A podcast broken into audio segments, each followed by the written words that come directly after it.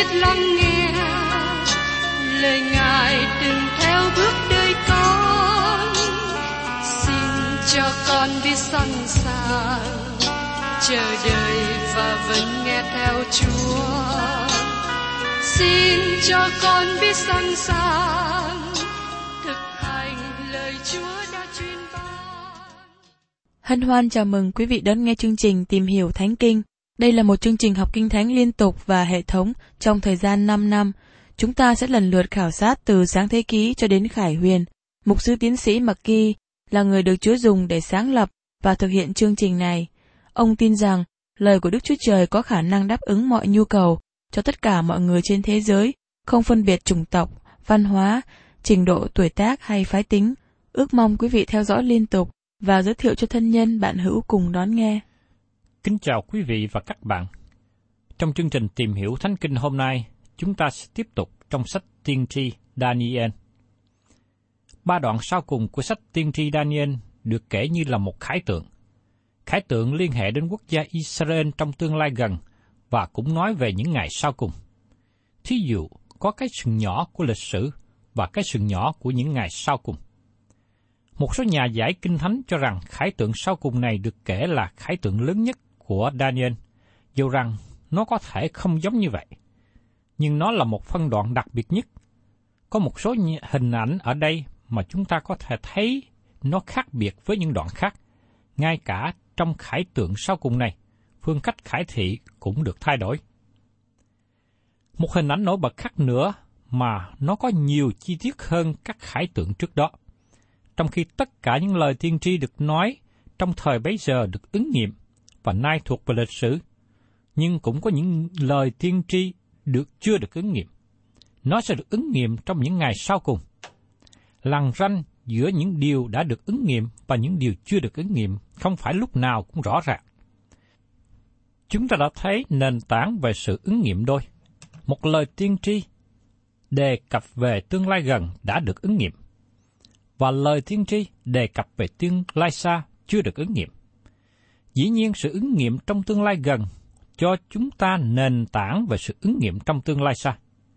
Thí dụ như sự ứng nghiệm lịch sử về Antiochus Epiphan sẽ cho chúng ta hình ảnh về sự ứng nghiệm trong tương lai mà nó sẽ đến cho kẻ chống lại Đấng Christ. Điều căn bản để hiểu ba đoạn sau cùng này được tìm thấy trong sự giải nghĩa mà thiên sứ đã ban cho Daniel trong đoạn 10 có 14. Bây giờ, ta đến để bảo ngươi những sự sẽ xảy đến cho dân ngươi trong những ngày sau rốt, vì sự hiện thấy này chỉ về nhiều ngày lâu về sau. Nói một cách khác, cần có thời gian lâu dài trước khi nó được ứng nghiệm và nó liên hệ đến dân tộc Daniel, tức là dân tộc Israel.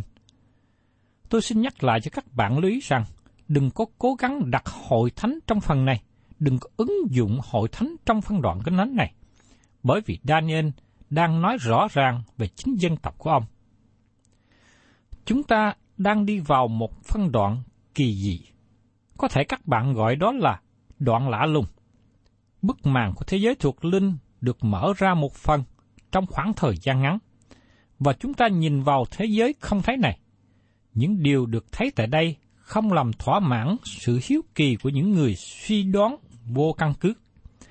Do vậy, những điều được cho chúng ta thấy sanh ra lợi ích và tỉnh thức trên những người tin nhận, khiêm nhường, giống như trường hợp của Daniel. Sự sang vào thế giới vô hình này được nói với những người tin nhận bởi thiên sứ. Có cả thiên sứ tốt và thiên sứ xấu, thiên sứ sa ngã. Chúng ta sẽ thấy một số điều về ngôi nước của Satan mà chúng ta đang ở trong đó ngày hôm nay. Có nhiều điều được nói và được viết về sa tăng gần đây. Nhiều người lấy một số sự kiện nhỏ và thêm vào cả một chuyện quan đường, giả dời thêm rất nhiều điều.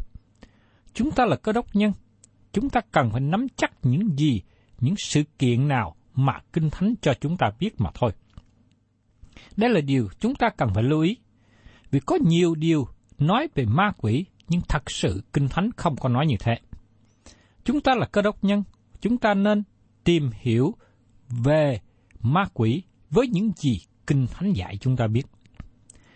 Rõ ràng là các thiên sứ thực hành ý chí tự do. Từ khi một số thiên sứ bởi ý chí riêng của mình mà đi theo sa tăng trong sự chống nghịch với Đức Chúa Trời. Một số thiên sứ theo thứ bậc của ma quỷ mà thường được đề cập trong sách tinh lành. Thiên sứ có sự khác biệt nhau về thứ bậc và giá trị, cũng như khác nhau về quyền năng và khả năng. Trong sách Colosse đoạn 1 câu 16 nói cho chúng ta biết thêm như sau. Vì muôn vật đã được dựng nên trong Ngài, bất luận trên trời, dưới đất, vật thấy được, vật không thấy được, hoặc ngôi vua, hoặc quyền cai trị, hoặc chấp chánh, hoặc cầm quyền, đều là bởi Ngài và vì Ngài mà được dựng nên cả. Điều này làm nên sự phân cách trong các tạo vật của Đức Chúa Trời. Không phải chỉ là sự cách biệt vì ở trên trời và dưới đất, nhưng cũng ở những điều thấy được và không thấy được. Có một thế giới lớn ngày nay mà nó không thấy được. Chúng ta đang khám phá điều lớn lao trong thế giới điện tử mà chúng ta chỉ biết rất ít về nó mà thôi. Chúng ta được nói cho biết Đức Chúa Trời dựng nên nhiều ngôi bậc mà nó có thể là thiên sứ trưởng Michael và Raphael và các nhóm đặc biệt khác có nhiều quyền lực mà có thể là cherubim và seraphim. Cũng có các đạo thiên sứ. Những quyền lực đó có thể được ban cho riêng biệt cá nhân, chẳng hạn như thiên sứ bảo vệ được đề cập trong Hebrew đoạn 1 câu 4. Một thiên sứ trong các thứ bậc khác nhau đã sa ngã và theo sa tăng. Xin hãy chú ý đến lời nói về các quyền lực ở trong Ephesos đoạn 6 câu 12. Vì chúng ta đánh trận chẳng phải cùng thịt và quyết, bèn là cùng chúa quyền, cùng thế lực, cùng vua chúa của thế gian mờ tối này, cùng các thần dữ ở các miền trên trời vậy. Satan có các thiên sứ của nó, cũng có tổ chức theo thứ bậc. Một nhóm đạo binh này được sắp đặt để chống lại với một nhóm quân khác. Có tướng lãnh đạo ở cả hai phía. Một số quyền lực Satan cai quản một thế gian nhưng một số quyền lực của nó thực hiện một cách riêng tư, như chúng ta thấy nó ám vào một người. Những người cai trị thế giới tối tâm là ma quỷ đang cai quản công việc của thế gian. Tôi nghĩ rằng có nhiều quỷ nhỏ đang hoạt động dưới thế gian này. Cũng có những kẻ làm ác thuộc linh trên trời mà ma quỷ đang chế ngự tôn giáo. Các bạn có thể không nhận biết điều đó, nhưng Satan có một ban tôn giáo lớn, một bộ phận lớn nhất. Hắn đang làm công việc trong tôn giáo. Nhiều người nghĩ rằng Satan chống nghịch với tôn giáo, nhưng không phải thế. Satan đang cổ động tôn giáo, nhưng không phải để tôn cao đấng Christ. Nó chỉ cổ động đề cao tôn giáo để cho con người mê tín theo nó mà thôi. Hai nhóm này hoạt động trong phạm vi của vũ trụ chúng ta đang sống chúng ta đang tham gia vào chiến trận để chụp lấy linh hồn con người. Chúng ta sẽ thấy nhiều thêm về điều này khi chúng ta tìm hiểu qua phân đoạn kế tiếp. Bây giờ mời quý vị cùng để ý đến thời gian, nơi chốn và sự chuẩn bị cho Daniel cho khải tượng mà được đề cập trong Daniel đoạn 10 đến đoạn 12. Trước nhất, mời quý vị cùng xem trong Daniel đoạn 10 câu 1. Năm thứ ba, đời vua Seru nước Pharisee có một sự tỏ ra cho Daniel cũng gọi là bên tơ sắc xa. Sự tỏ ra đó là thật, tức là sự chiến tranh lớn. Daniel hiểu sự đó và rõ ý của sự hiện thấy. Xin các bạn lưu ý rằng, điều này xảy ra vào năm thứ ba đời vua Seru, tức là năm 534 trước công nguyên. Nó vào khoảng 4 năm sau khi khải tượng về 70 tuần lễ. Daniel giờ đây đã già, và có thể ông về hưu khỏi công tác của triều đình. Daniel có được sự tỏ ra hay là sự khải thị. Đây là phương cách mới để truyền đạt. Khải tượng này nói đến tương lai xa sau này, chứ không phải tương lai gần. Và Daniel hiểu rõ khải tượng này. Mời quý vị xem tiếp trong Daniel đoạn 10, câu 2 đến câu 3. Trong những ngày đó, ta, Daniel đang buồn rầu trải ba tuần lễ trọn. Ta chẳng ăn bánh ngon, thịt và rượu chẳng vào miệng ta, và ta không sức dầu chi hết cho đến chừng ba tuần lễ mãn. Nguyên nhân làm cho Daniel đau buồn không được nói cho chúng ta biết, nhưng chúng ta có thể suy đoán được phần nào. Xin nhớ rằng, khải tượng này xảy ra vào năm thứ ba thời trị vì vua Seru, và trong năm thứ nhất, vua đã ban chiếu chỉ cho phép dân Israel hồi hương. Như chúng ta được xem sự kỹ thuật trong sách Ezra đoạn 1 câu 1 đến câu 4. Hai năm đã trôi qua, nhưng chỉ có một số ít người hồi hương về xứ Israel dưới sự hướng dẫn của Sorobaben. Điều này xảy ra trước nhóm người trở về dưới sự lãnh đạo của Ezra, một nhóm khác ở dưới sự hướng dẫn của Nehemi. Đây là một thời gian đau buồn, khó chịu cho Daniel. Sự đau buồn đến với một tiên tri của Đức Chúa Trời ở tuổi già. Bây giờ Daniel vào khoảng 90 tuổi, nhưng thấy dân sự của ông không muốn trở về quê hương. Rất có thể lúc này Daniel không còn hoạt động trong triều đình nữa. Và sau năm thứ nhất của đời vua Seru, có thể Daniel đã về hưu. Và từ đó, Daniel để trọn thì giờ phụng sự Đức Chúa Trời. Ông kiên ăn và cầu nguyện trong ba tuần lễ, bởi vì chưa có được sự trả lời ngay. Và chúng ta xem tiếp trong Daniel đoạn 10 câu 4. Ngày thứ 24 tháng Giêng, ta ở kề bờ sông lớn Hideka. Giờ đây Daniel cho chúng ta thấy chính xác nơi chốn và ngày giờ khi ông nhận khải tượng và sự khải thị. Ông đang ở bề sông Hedike, tức là sông Tirith vào ngày 24 tháng Giêng năm thứ ba, thời trị vì của vua Seru. Daniel nói rõ ràng ngày tháng. Điều này làm cho những người phê bình khó có thể nào bài bác và cho rằng Daniel là sách được viết sau thời kỳ này. Và kế tiếp chúng ta sẽ tìm hiểu về khải tượng và đấng Christ vinh hiển. Tôi nghĩ rằng Daniel thấy sự hóa hình của đấng Christ trước khi Môi-se và Eli thấy. Các bạn thấy rằng luôn có ba đại diện. Môi-se đại diện cho luật pháp, Eli đại diện cho các tiên tri, và Daniel đại diện cho nhóm người đang bị lưu đày. Và giờ đây, ông được ban cho khải tượng và đấng Christ vinh hiển trước thời điểm để được sự khích lệ. Mời quý vị cùng xem tiếp trong Daniel đoạn 10, câu 5 đến câu 6. Ta nhướng mắt nhìn xem, này, có một người mặc vải gai mình chung quanh lưng thắt đai bằng vàng rồng ô pha. Mình người như bích ngọc, mặt người như chớp, và mắt như đuốc cháy, tai và chân như đồng đánh bóng, và tiếng như tiếng đám đông. Đây là phương cách mới cho sự khải thị. Daniel không còn thấy qua ảnh tượng của hay là pho tượng, không còn thấy qua con thú, hay là không còn thấy qua những từng lễ.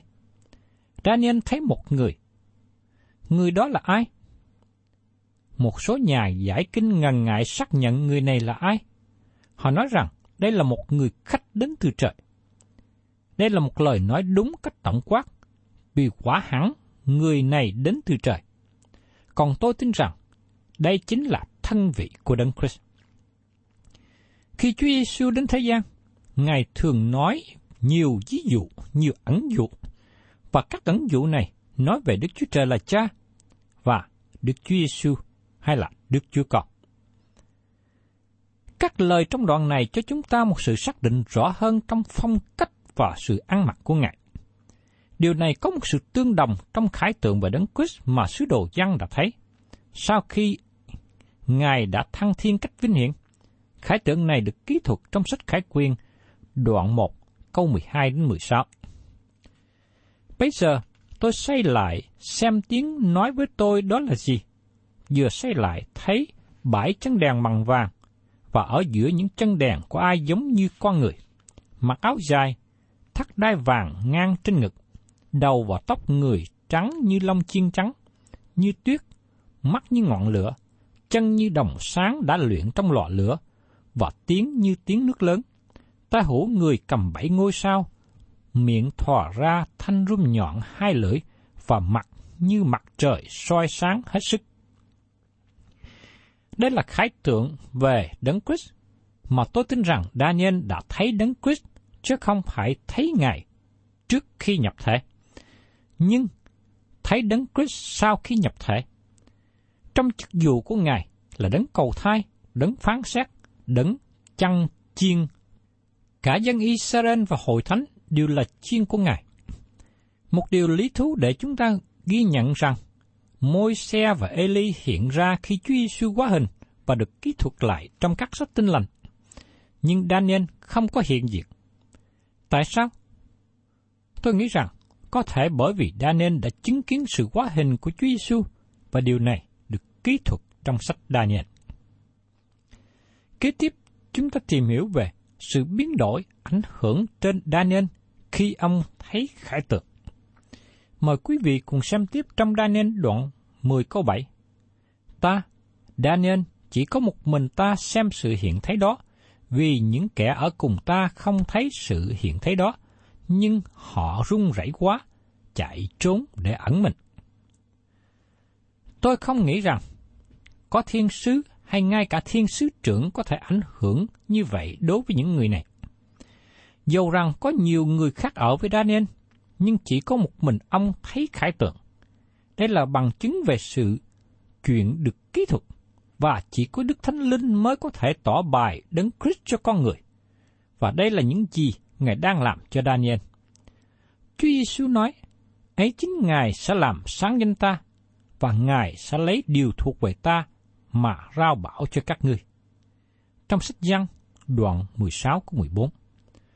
Sứ đồ Phaolô cũng có một kinh nghiệm tương tự như vậy trên đường Đa Mách, như được ghi lại trong sách Công vụ các sứ đồ đoạn 9 câu 7 đến câu 8. Những kẻ cùng đi với người đều đứng lại sững sờ, nghe tiếng nói mà chẳng thấy ai hết. Sao lơ chờ dậy khỏi đất, mắt dỗ mở, nhưng không thấy chi cả. Người ta bèn cầm tay dắt cười đến thành Đa Mách. Phaolô bị mù sau khi ông thấy Đấng Christ vinh hiển hiện ra với ông. Và tiếp đến chúng ta xem ở trong Daniel đoạn 10 câu 8. Vậy, ta sót lại một mình và thấy sự hiện thấy lớn đó thì chẳng còn sức nữa. Mặt ta biến sắc cho đến tái đi và ta không còn sức nữa. Daniel còn lại một mình. Đây là kinh nghiệm tuyệt vời, lạ lùng cho người của Đức Chúa Trời. Có nhiều người khác cũng có sự vui mừng như vậy. Abraham rời khỏi xứ Ur và rời khỏi bà con của ông để ở một mình với Đức Chúa Trời. Môi-se được gửi vào sa mạc ở Median và trước bụi gai trái, ông ở một mình với Đức Chúa Trời. Tiên tri Eli được rèn luyện ở khe suối Kerit và Đức Chúa Trời ở với ông. Tiên tri Jeremy đi một mình và Đức Chúa Trời ở với ông. Giăng Baptist ở trong sa mạc, nhưng Đức Chúa Trời cũng ở với ông. Phaolô cũng ở hai năm trong đồng vắng này. Đó là cơ hội mà Đức Chúa Trời huấn luyện ông. Sứ đồ Giăng cũng bị lưu đày một mình ở đảo Bắc Mô, nhưng Đức Chúa Trời ở với ông. Có nhiều người ngày nay muốn có những buổi cầu nguyện lớn hay có những buổi họp đông người. Nhưng xin các bạn lưu ý. Các bạn có bao giờ thử ở một mình với Chúa không? Đó là nơi mà Đức Chúa Trời sẽ gặp các bạn. Xin hãy cầm lấy lời của Đức Chúa Trời và ở một mình với Ngài. các bạn sẽ thấy những điều tốt lành qua kinh nghiệm này. Thưa các bạn, có nhiều lúc tôi ở một mình trong những phòng thâu thanh với cửa đóng kín. Nhưng chính giờ phút đó tôi thấy mình ở gần gũi với Đức Chúa Trời. Đó là những giờ phút tốt đẹp. Tôi nghĩ đó là lúc mà Chúa nói chuyện với tôi. Chúa dùng con người yếu đuối như đất sét để đem lời của Đức Chúa Trời ra cho nhiều người. Chính Ngài làm cho lời của Ngài trở nên có năng lực. Trong hình ảnh khác, những người không tin Chúa, những người không tin nhận Chúa, thích sống ở trong cộng đoàn, thích sống trong đám đông người. Họ thích đi đến những chỗ có hội họp, có có những quán nhậu, có những họp đêm, có những nơi đông người để tụ tập vui chơi với họ. Họ thích có nhiều người ở xung quanh, họ không thích ở một mình. Các bạn có nhớ câu chuyện của Jacob khi ông trên đường trở về xứ Canaan, ông tránh né ở một mình. Nhưng Đức Chúa Trời đã để ông vào một mình vào một buổi tối, và trong đêm đó, Đức Chúa Trời giật lộn với ông, làm cho ông xích sụi, làm cho ông không còn đi đứng một cách bình thường nữa. Nhưng qua đó, Đức Chúa Trời đã kéo Gia Cốp trở về cùng với Ngài. Thưa các bạn, trong sách Daniel này, ông ghi lại rằng ông ở một mình với Đức Chúa Trời và Daniel thấy khải tượng về Chúa Giêsu Christ. Ông nói, tôi không còn sức mạnh nữa, không còn sức lực nữa. Nó đã ảnh hưởng trên ông một cách mạnh mẽ. Đó là kinh nghiệm của những người khi đối diện với thiên sứ của Đức Chúa Trời hay là đối diện với chính Đức Chúa Trời. Con người yếu đuối của chúng ta không thể nào đứng nổi khi ở trước mặt Đức Chúa Trời. Và trong Daniel, đoạn 10 câu 9 nói tiếp. Xong ta còn nghe tiếng của những lời người, và vừa nghe xong, ta ngủ mê đi, nằm sắp mặt xuống đất. Daniel ở trong sự bất tỉnh. Tôi không biết rằng điều đó kéo dài bao lâu. Sau khi Chúa Giêsu rời khỏi, Daniel bình phục trở lại, và ông thấy thiên sứ đến tiếp sức cho ông.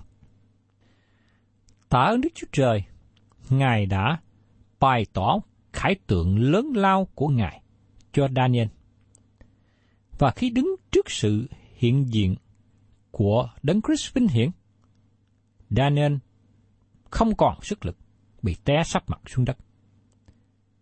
Và tôi thấy rằng, ngày hôm nay, chúng ta tạ ơn Đức Chúa Trời vì Ngài cho chúng ta được đến với Ngài. Chúng ta được giao thông với Ngài. Chúng ta được ra mắt Ngài qua sự cầu nguyện. Và tôi tin chắc rằng, những ai thật lòng đến với Chúa, Ngài sẽ tỏ bài chúng ta những ý định tốt lành của Ngài trên đời sống chúng ta. Và tôi tin chắc rằng, dầu chúng ta là người yếu đuối, hàng mọn, không ra chi, nhưng Chúa sẽ ban cho chúng ta có thêm năng lực của Ngài để tiếp tục bước đi theo Chúa, thảo phượng Ngài. Cầu xin Chúa cho tôi và quý vị được ở gần gũi với Chúa luôn, giống như Daniel đã để thì giờ chuyên tâm trong sự đến với Chúa qua sự cầu nguyện, và qua đó Đức Chúa Trời tỏ bài những khải tượng lớn lao của Ngài trên đời sống của Daniel, cũng như cho dân tộc của ông. Thân chào tạm biệt quý vị, và xin hẹn tái ngộ cùng quý vị trong chương trình Tìm hiểu Thánh Kinh kỳ sau. Chúng ta sẽ tiếp tục phần còn lại của Daniel đoạn 10.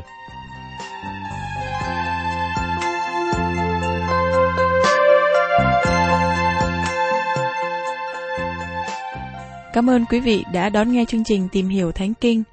Nếu quý vị muốn có loạt bài này, xin liên lạc với chúng tôi theo địa chỉ sẽ được đọc vào cuối chương trình. Kính chào quý thính giả. Thank you.